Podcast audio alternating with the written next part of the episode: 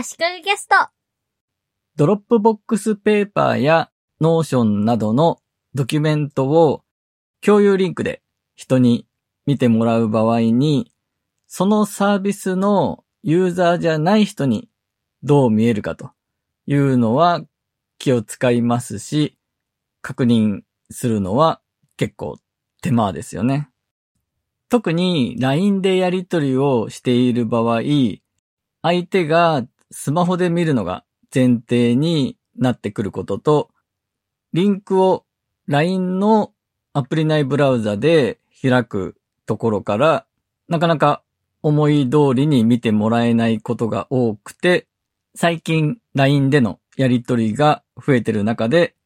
ストレスが溜まってる部分ですね。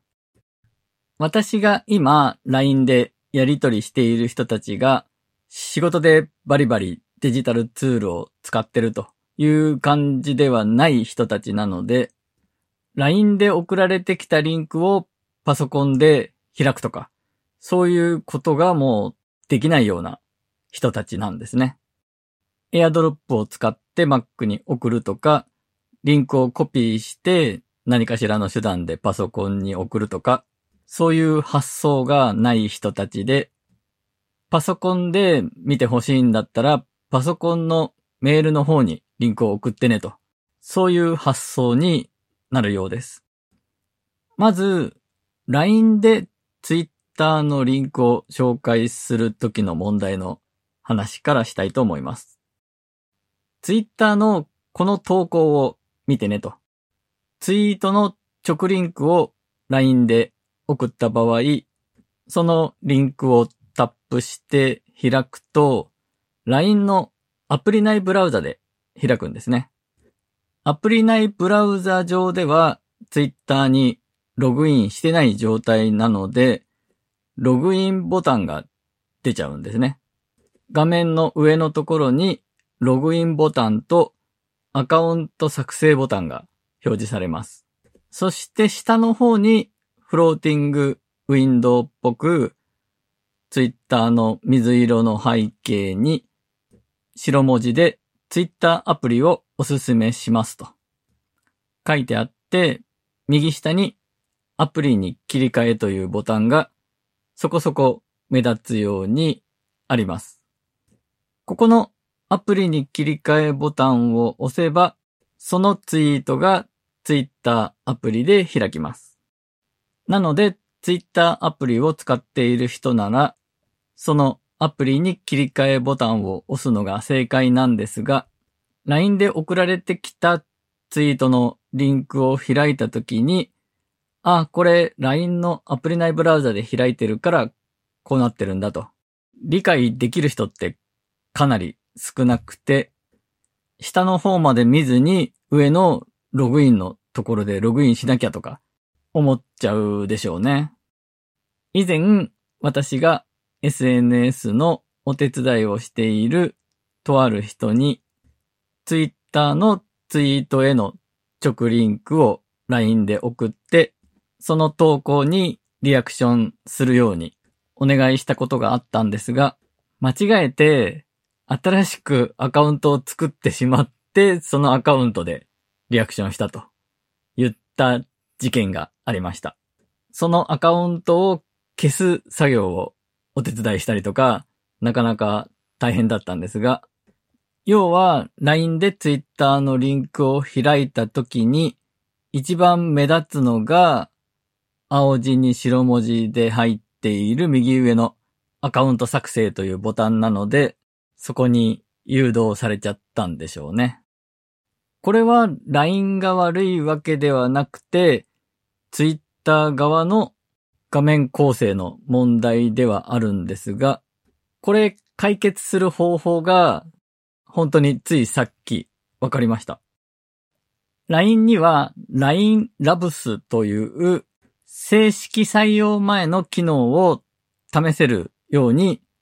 設定できるところがあるんですね。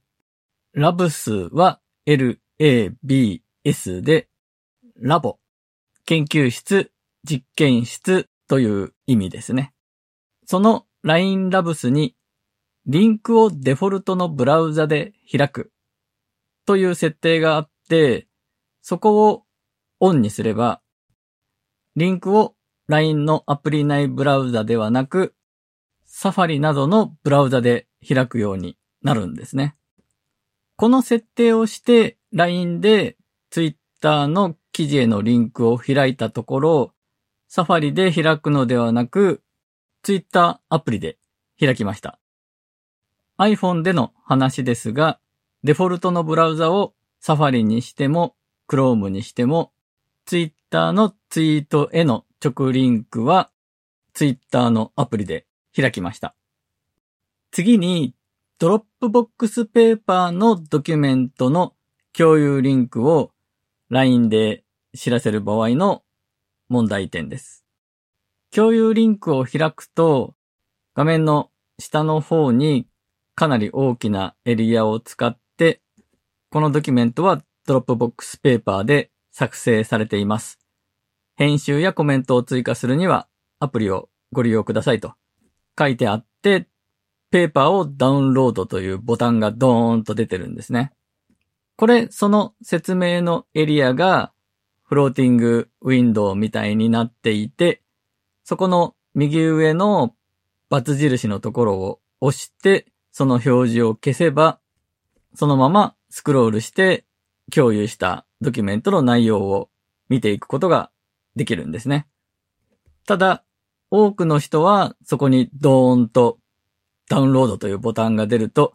あ、これを見るにはもうこれダウンロードしなきゃいけないんだと思ってしまうみたいですね。 Dropbox Paper の共有リンクをパソコンで開いた場合は、 Dropbox にログインしてない人でも、普通にストレスなく内容を見られるので、その感覚で LINE で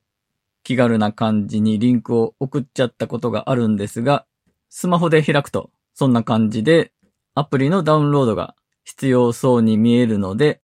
後で聞いたらよくわかんないから見られなかったと言われたことがあります。これはもうダークパターンだと言えるんじゃないでしょうか。ダークパターンというのは、ユーザーを騙して購入させたり、登録させたりと仕向けたユーザーインターフェースのことです。通販サイトで購入した時にニュースレターを購読するように巧みに仕組まれてるとか。それもダークパターンですね。次へ、次へとボタンを押していくと、ニュースレターの購読がチェックが入った状態になっていて、気づかないうちに購読させられてたとか、ありますよね。無料トライアルの時点で、クレジットカードの番号とかを入れさせておいて、お試し期間が終わると、即課金すると。お試しの後の解約忘れを狙った、そういうやり方もダークパターンですね。 Dropbox Paper の場合、ドキュメントを共有された側は、アプリをインストールしたり、 Dropbox にユーザー登録しなくても、ドキュメントは見られるのに、あえてワンクッション置いて、さらにアプリをインストールしないと続きが見られないような感じのユーザーインターフェースになってるところがもうダークパターンですね。 Notion のウェブでの共有リンクの場合は、そういう宣伝的な表示は一切出ません。そういう意味では、 Notion のドキュメントを共有するのをお勧めしたいんですが、Notion ではスマホのブラウザで貼り付けた画像を拡大表示できないという問題があって、 Dropbox Paper の方を採用するというケースが私の場合あります。そして、もっとひどいダークパターンだなと私が思ったのが、 Dropbox の PDF ファイルの共有リンクをスマホで開いた場合です。パソコンのブラウザだと、その同じ共有リンクですぐ PDF ファイルが開いて中を見られるんですが、スマホで開いた場合には PDF の内容が表示されません。PDF と書かれた書類アイコンが表示されて、下にアプリを取得というボタンがバーンと Dropbox の青い色に白文字で入ってます。実はその下に同じ大きさのボタンで、グレーのボタンで、または Web 版の利用を継続というボタンがあって、そのボタンを押すと、そのままブラウザ上で PDF ファイルの中身が見られます。ただ、これはさすがにアプリを入れないと PDF ファイル中身見られないんだと思いますね。多分、日本人の平均的な人のデジタルリテラシーは低い他の国に比べて低いように感じますよね。クラウドサービスが今一つ一般の人に広まらないのも、こういうダークパターンを理解した上で避けられるようなリテラシーが不足しているからかもしれないなと思いました。デジタルで何かわからないことがあった時に検索して調べて場当たり的にこういうふうに設定したらいいとか言われた通りにやって解決していくだけではなく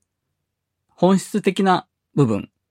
概念的な部分をちゃんと理解することが大事だなと思います。今回は以上です。